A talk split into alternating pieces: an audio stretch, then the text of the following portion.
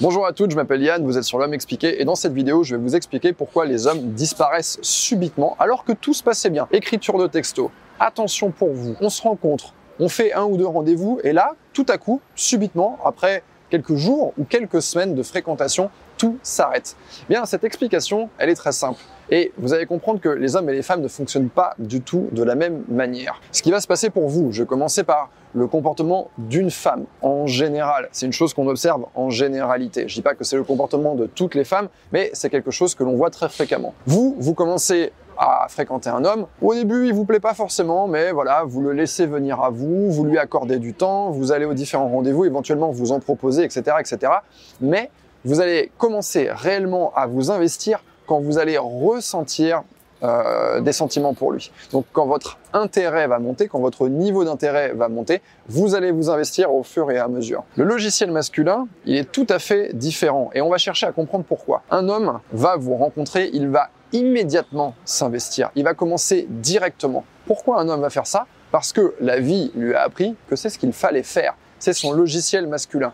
S'il il ne fait pas ça, s'il n'a pas un élan vers vous, donc s'il ne vous écrit pas, s'il ne vient pas vous chercher, s'il ne réagit pas, eh bien, il va simplement vous perdre. Vous allez vous dire, cet homme-là n'est pas intéressé, il ne me traite pas comme les autres hommes que j'ai connus, donc vous allez euh, reculer, vous allez cesser de faire attention à lui et euh, il va vous perdre, tout simplement. Les hommes, en fait, ne vont pas s'investir par intérêt dans un premier temps. Ils vont s'investir parce que c'est la chose qu'ils doivent faire. C'est la chose que la vie leur a appris. Donc, ils vont mettre en place eh bien, toute cette parade amoureuse, même s'ils ne sont pas encore sûrs de leur intérêt. Et ce qui se passe très souvent dans ce genre de situation, c'est que cet homme a commencé à vous fréquenter sans avoir encore de véritable intérêt pour vous. Il fait ce qu'il est supposé faire en se disant l'intérêt va venir en faisant. Et bien souvent, c'est vrai. Mais là, en vous rencontrant, en faisant un rendez-vous, deux rendez-vous, à un moment donné, ça n'a pas pris. Il y a un truc qui fait que ça ne prend pas. Et il se rend compte en fait qu'il a investi énormément et que tout à coup, bah, il ne sera pas amoureux de vous. En tout cas, son intérêt n'est pas en train de monter. Il n'y a pas un début de sentiment, il n'y a pas une énorme attraction. Et il va s'arrêter brutalement. Parce qu'en fait, quand il se rend compte de ça, son comportement, il est vraiment binaire. C'est le jour et la nuit. Il se dit, OK, cette femme, ce n'est pas la femme de ma vie. J'arrête immédiatement tous les efforts que j'ai faits. Et tous les efforts que j'ai faits avant, ils n'ont servi à rien. Et euh, il s'en veut presque à lui-même d'avoir fourni tous ces efforts. Il se dira, pourquoi j'ai fait ça? Pourquoi je l'ai emmené boire un verre ici? Pourquoi j'étais dîné avec elle? Pourquoi j'ai passé tout ce temps? Donc, son arrêt, il est brutal parce qu'il réalise que tout à coup, ça ne va pas dans la direction qu'il souhaite. Vous n'êtes pas la femme de sa vie, donc inutile de faire le moindre effort supplémentaire. Alors que faire dans ce genre de situation? Alors je comprends que c'est quelque chose de déceptif, que vous êtes déçu, surtout si cet homme vous plaisait beaucoup, que vous aviez l'impression qu'il était mieux que les autres. Je comprends tout à fait votre déception. Mais il faut bien se dire une chose. Dans la vie, tout le monde ne peut pas être amoureux de tout le monde, ça ne peut pas marcher avec tout le monde. C'est la même chose pour vous que pour la majorité des hommes, donc il faut déjà commencer par l'accepter. Et une fois qu'on l'a accepté, il faut réussir à arriver dans cette espèce d'espace de gratitude où on va se dire, ok, merci, merci d'avoir libéré la place. C'est très important parce que vous préférez mille fois que ça s'arrête dans les débuts quand lui réalise qu'il n'a pas d'intérêt, il s'arrête d'un coup et il est sûr qu'il n'a pas d'intérêt, au moins, eh bien, il n'est pas en train d'occuper votre vie pendant un an, pendant deux ans, pour ensuite euh, disparaître, partir avec une autre.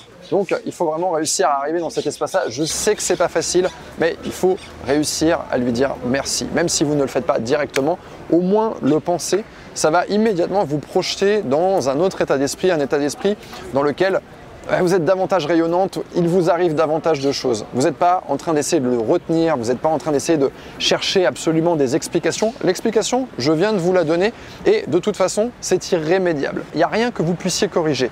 Il a tenté avec vous, ça n'a pas marché, Inutile d'avoir des heures et des heures d'explication, inutile de chercher à rembobiner. On ne peut pas remettre le dentifrice dans le tube. Une fois que vous avez fait ça, que vous avez accepté, que vous avez remercié, vous devez aller de l'avant. Vous ne devez pas rester dans la même position. Je vois beaucoup, beaucoup de femmes qui m'écrivent, qui m'envoient des messages et je sens qu'elles passent du temps à ressasser, elles passent du temps à s'interroger, euh, elles vont en parler avec toutes leurs amies, elles vont chercher des réponses. Donc, au lieu d'avancer, elles font du surplace et même elle redouble d'efforts pour chercher à corriger cette situation. Mais cette situation, comme je vous l'ai dit, on ne peut pas la corriger. Le mieux, c'est d'avancer.